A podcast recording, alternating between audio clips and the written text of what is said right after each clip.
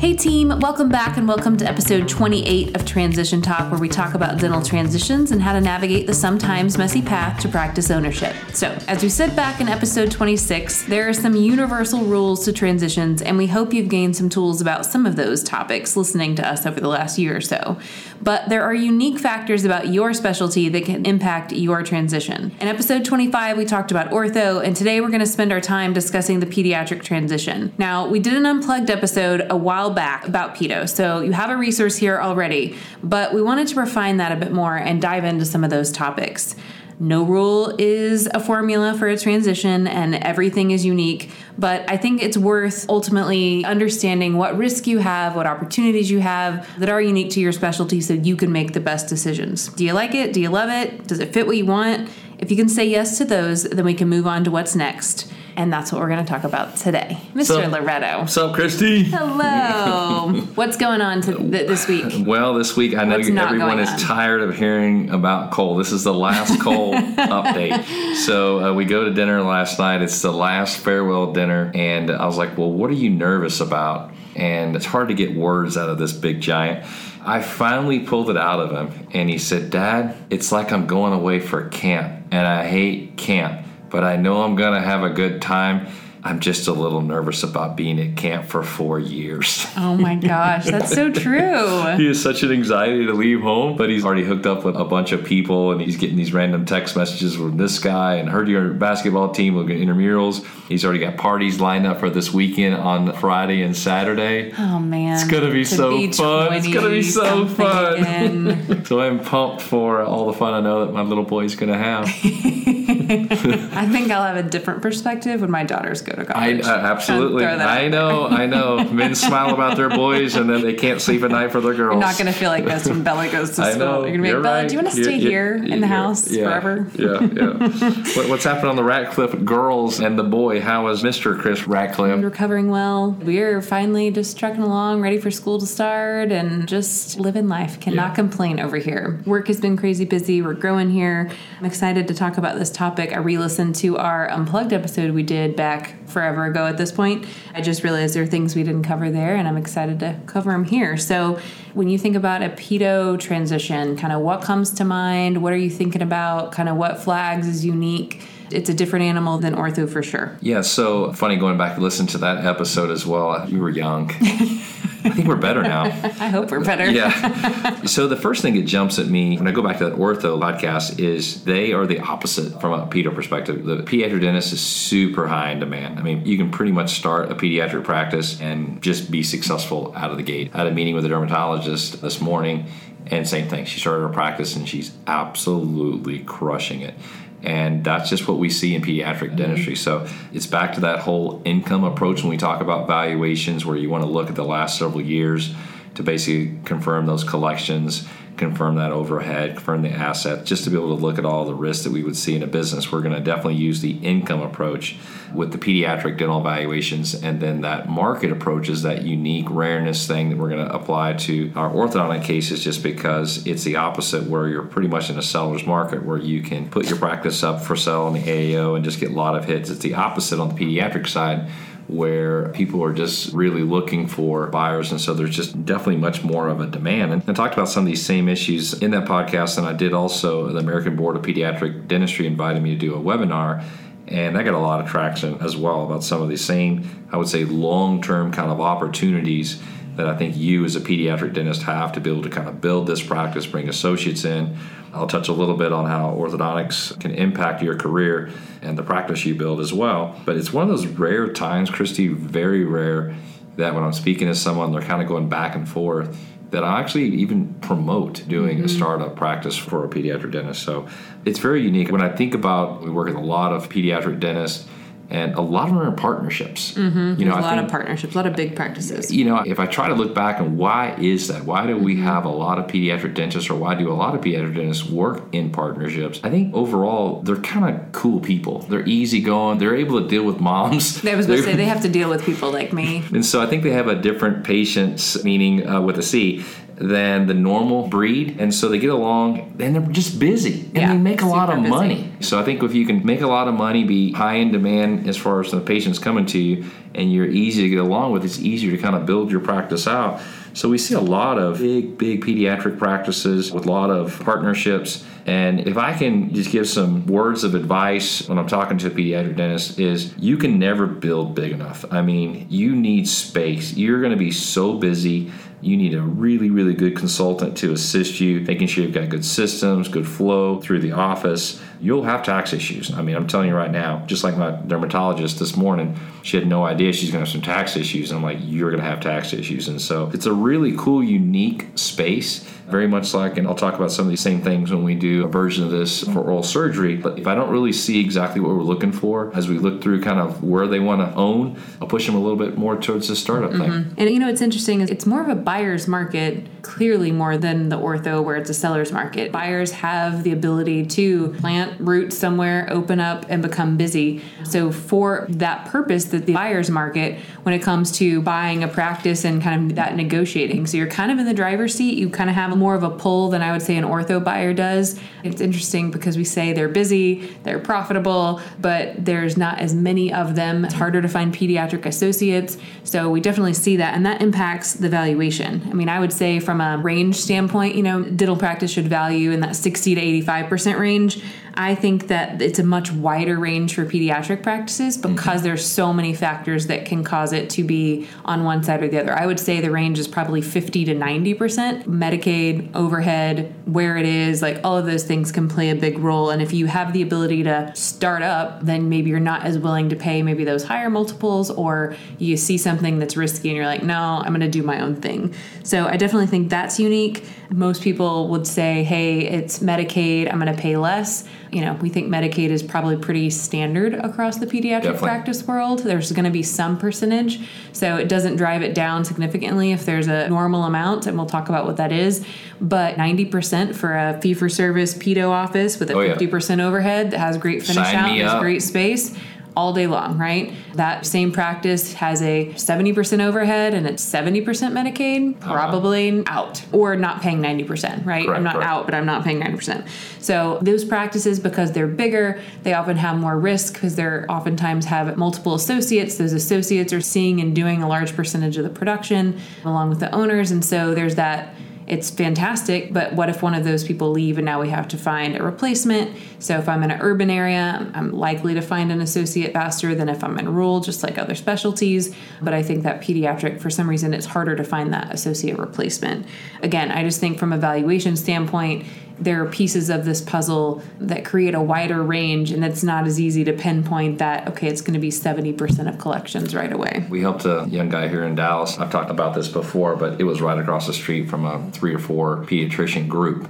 And the office closed at three o'clock, and it was all fee for service. And he took over that practice, and yeah, we paid a pretty penny for it. It was ninety plus percent on the valuation, but when you look at it from afar, it's no brainer. Mm-hmm. The opportunity for it to grow, we can see the stock basically that it's a solid investment. We can see that it's going to grow. We see the guy and the gal that they love the area, and, and again, fee for service, higher fees for the same work that he's doing twice as much as an associate down the street. So sometimes, yeah, it's okay to pay a little bit more mm-hmm. Uh, for something that's working. And that Medicaid component that I mentioned, I think the average Cain Watters puts out a pediatric dental report of the average of all of their clients, and the 18 edition says roughly that 20% number. So the Yes. average Cain Watters practice has around 20% Medicaid.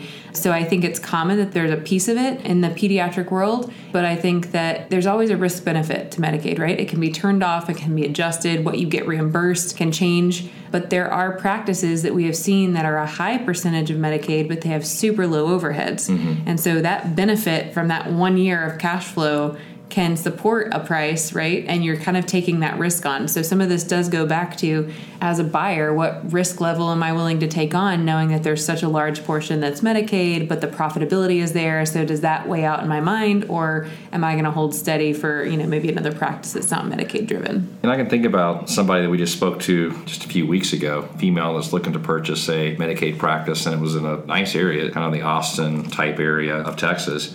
But the problem was is the owner had built this satellite practice and basically focused that satellite practice on Medicaid.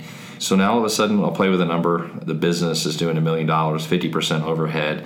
So it makes really good money. So it's an attractive thing. But what I was trying to educate both the buyer and the buyer's husband was one of the things you have to think about is kind of like your five reasons you must own. You got to think about the equity in the business.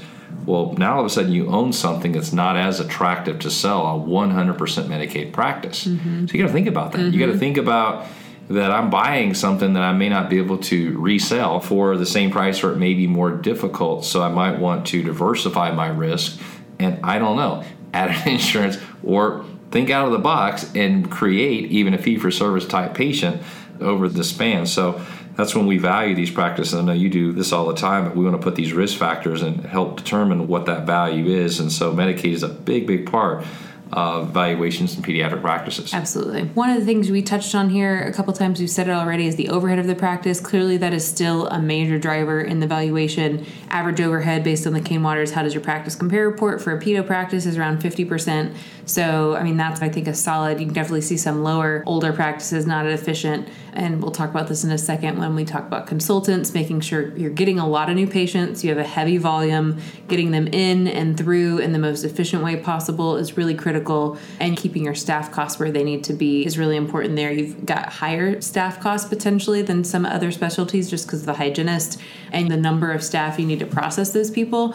So keeping that in line is really important. Yeah, and you want to get me excited or come through the phone and just like, like oh my gosh, it's nothing more excites me than a low overhead. I just I get tickled. I, you, you show me some million million two and you know some 30% overhead which i've seen it in pediatric practices i mean i get excited i mean don't screw it up that's my thing don't screw it up so uh, we've talked about the pedo we've talked about ortho and those two are related i think we'd be amiss if we didn't talk about the relationship between those and just kind of how they can drive each other. Just, I mean, similarly, and we'll talk about in a second the pediatric referrals, the pediatric medical kind of doctor referrals.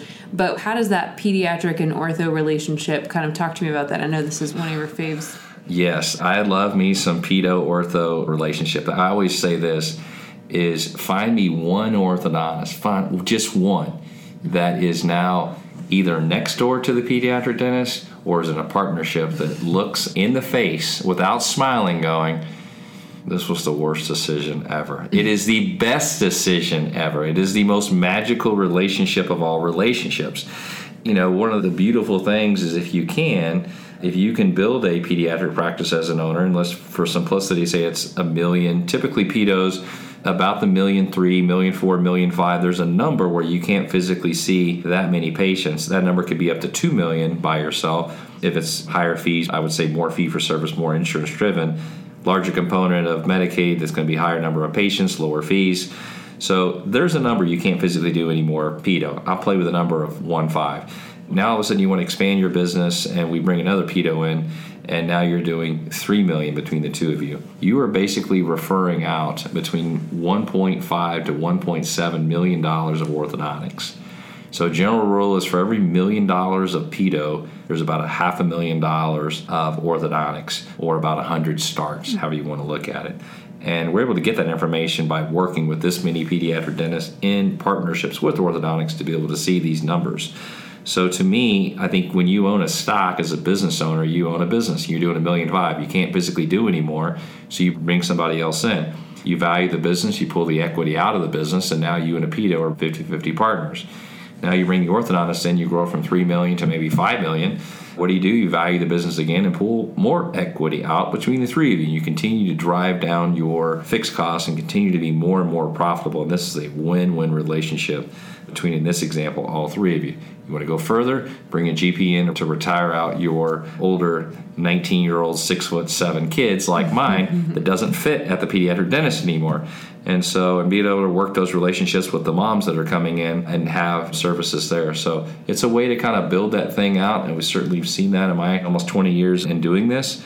It's something to at least consider. You don't have to do it. It may be too much risk for you to go build real estate and bring partners in, but our goal is to basically educate you and to think about kind of what that future opportunity is. It certainly impacts from a valuation standpoint that opportunity. If I looked at a pedo and a pedo and an ortho, I feel very certain that orthodontic component of that business is going to be solid, knowing those referrals are directly moving over and they have a really high close ratio in case acceptance in that model. I think I just thought of something that might excite you more What's than that? overhead. What's that? A husband wife pedo ortho team. Oh, don't get me started. Don't get me started.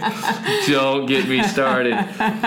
Oh, man. Opportunity abounds. Hey, we just hired a CPA at Cain Watters that's married to a dentist, so I was kind of excited about him. Oh, that's super exciting. That's some insight. That's some unfair insight. Yes. Okay, so we talked about that relationship, which I think is clearly, I can see the benefit there. When we talk about pedo referrals, marketing, internal versus external, clearly there's some uniqueness about that business. I think that it goes without saying that if we can just suggest that you do a startup and know that patients will come through your door, then that tells me you don't have to do a ton of marketing. So, talk to me about what you see in marketing inside and outside. Well, from a pediatric standpoint, it's low to nothing. I've seen it where it's half percent. There is no marketing needs for the pediatric dentist. Essentially, you're building a relationship with your pediatricians. You would typically see some of the lowest advertising kind of promotional costs. You're typically going to see that in the pediatric, and then it kind of moves all the way up to the orthodontist being the highest. But the endodontist can have very low marketing. It's just a straight referral base. So low, low cost there. You see a lot of sponsorships. Yeah, Sponsor oh, the yes. soccer team. I sponsor, you know, my name's on the back of the jersey. Like Definitely. you could see a lot of that in the pedo world. And to second the pediatrician piece, I mean, I know as recently, I mean, I have a three year old, they tell you to start going at like one. I'm like, I'm not sure they have teeth at one. But as a mom, you're like, well, they tell me to go at one. I haven't Right. been at the dentist, so I guess I should go. Who do I go to? And you just go because, like, Exactly. what's your exposure, right? You don't think about these things until you hear them or know them, right? Or experience them as a mom. But that's clearly very, very common. And looking at expenses and valuations, the advertising is totally different than advertising for any other specialty. We're kind of like the pediatrician for dentistry because we're getting these young people and we're guiding them oh, to Oh, you're all right. all Come of to their, us as early as possible yeah, to so prevent mistakes So the we're the future. pediatricians. So then we, we send them to the pediatric dentist, and then eventually, a pediatric dentist they get sent over to maybe the ortho. Then the surgeon has to pull the tooth out, and, and then then they go to the GP, and then they go back to the surgeon for the implants when the teeth you know fall out. But we're like the original. So it, it is interesting to see kind of that life cycle of where they flow through. Absolutely. And as a pediatric dentist, I think control you Yep. know a lot of that. So it's pretty cool. Let's see. I love good demographics. I used to refer to another group. I'm making a switch, Christy. oh, man. I, I'm making the switch of who I'm referring to. So I have just recently became a really big fan of the Practice Real Estate Group. And they are not sending Christy and I Christmas baskets, no hams. They should. No dollars, so there's no referral relationship here. But they will do your demographics for your area at no cost. Yeah. So basically, if you're looking at a certain area, reach out to them and they can really pinpoint where good spots are. And basically, they get paid if you do a real estate deal, and that's how they're compensated. But they'll consult you at minimum looking at some of these things as far as where to start these practices. So I want to be able to see, especially in my pediatric practices, as far as good demographics. Typically, we're looking for kind of our zero to whatever 12 year old kids or 0 to 18 kids that we're making sure we want to be able to see our incomes we want to be able to see if we're going to have a medicaid component to it we need really good information to help us with our location obviously where our pediatricians are as well they're really good at that Yeah, and oftentimes we'll see or we'll hear we'll get a buyer who will bring us an opportunity and it's a pedo practice and it's like super small location mm-hmm. and that's one of our first things is like because they have these plans for growth or they're like I really think there's opportunity here but they're in this space that doesn't fit whatever their plans are for growth. So Right. really understanding like okay, if you're going to buy a practice and it's in a small space, what is your plan to get out of this space? Do you plan on building? Is there another location you're going to go to in a short amount of time because they grow out faster than they expect? yeah typically my one pediatric dentist really really needs six chairs really Yeah. needs two quiet rooms my four open bay concept with my hygiene and that's going to be able to propel me to probably a million five million seven i can do some mm-hmm. staggered hours with an associate or something like that and maybe crank out more but we're going to be really really busy in that space so i like to lease first if i can just so I can see how big I'm going to grow and figure out what my vision is. You don't mm-hmm. always know your vision at year True. one, year day one. You're going to know that vision is going to see it, it's going to change. And so typically after that seven year lease, we can really see where this thing's going to go. We probably have an associate. We're going to bring GP or ortho. We may go build something. I'd like to maybe share that risk with somebody else. Mm-hmm. Go build a two, two and a half, who knows, three million dollar giant, beautiful facility. I don't want to take that on myself. I may share that with maybe my new partner. Just having that clear vision of where that's going to go and being able to see that I'm growing this, but I'm building equity. I know my value of this this thing is going up.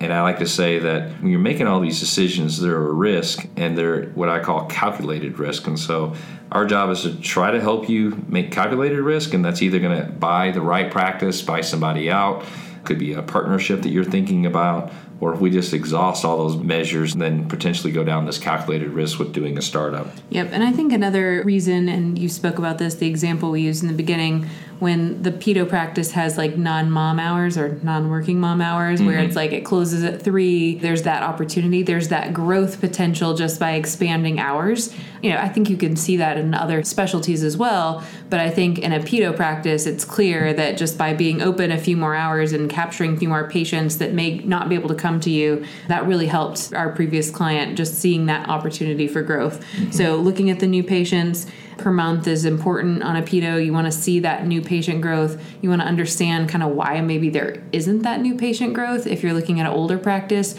maybe they're not making relationships with the new pediatricians in town where like the new kids are going. So you want to kind of really pay attention to that piece of it. We're looking for what's my opportunity for growth if you have that vision and you're buying an older practice. Yeah, and I love just the good marketing and branding. I want to be a beautiful website. I want excellent reviews, and that's something too that typically like a practice management consultant mm-hmm. that's built practice after practice can help you.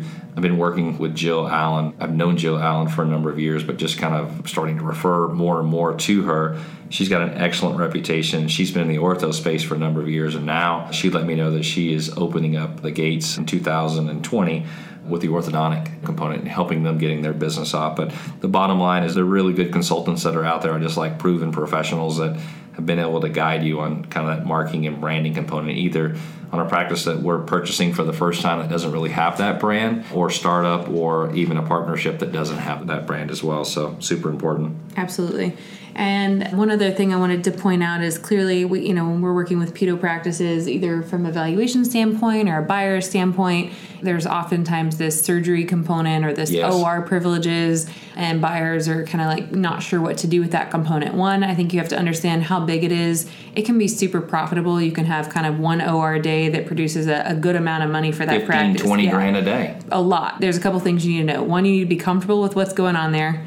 You need to be able to get those privileges, right? Sometimes that is hard to do. Yes. And so if a seller has an established relationship and it's going to be challenging for you to get that, we need to know how much that is because that's a risk that you're not going to be able to get that and you're going to lose that production collection. Another thing to keep in mind is some practices still do kind of in-house sedation and some buyers are not comfortable with that, right? Right. That's something that you have to judge for yourself of what is my comfort level of doing what I'm doing and what would I like to do moving forward. And again, seeing the numbers, breaking it out, pulling that out of the analysis, seeing how that works. That's where we can kind of help gauge that. But ultimately, you have to be comfortable with that risk because that's a little bit of a different aspect than other specialties too. I mean, the bottom line is we're going to do this with every practice that we value or every practice that we're going to help you buy. We're looking at the production, we're looking at the procedures. And if you were a GP purchasing a practice and it was doing implants and that freaks you out, well, that doesn't freak me out until I know how many implants. Is Yeah. it one implant or 100 implants? Right. And if it's an OR day, does one day a week, well, let's just talk about what that number is. Mm-hmm. Let's talk about is that number flowing into the corp or is it a separate entity?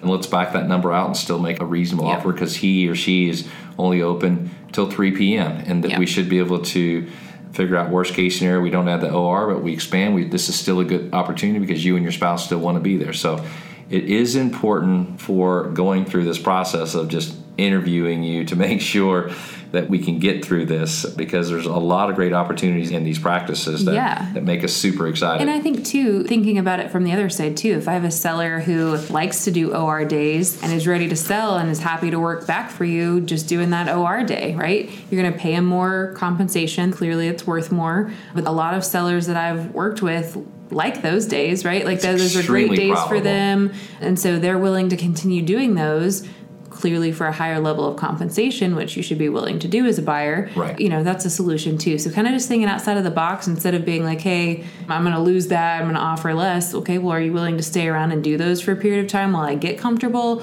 or while I, you know, figure out another solution or grow the practice to accommodate when those are lost? So a lot of solutions just kind of have to think about that and understand kind of what those options are. Awesome. So I think that's it. Anything else we can keep jabbing on about? Well, it's one more trip to Oklahoma. Let's just pray that my son brings his ID so I don't have to spend another 170 bucks of Uber to get his ID up there and that he doesn't die first week of school. So that's all I got. Next Yeah. update, Yes. 29. Thanks for joining us today. If you like what you hear, remember to subscribe, review, rate us, share us with your friends. Until next time, friends. Thanks, guys.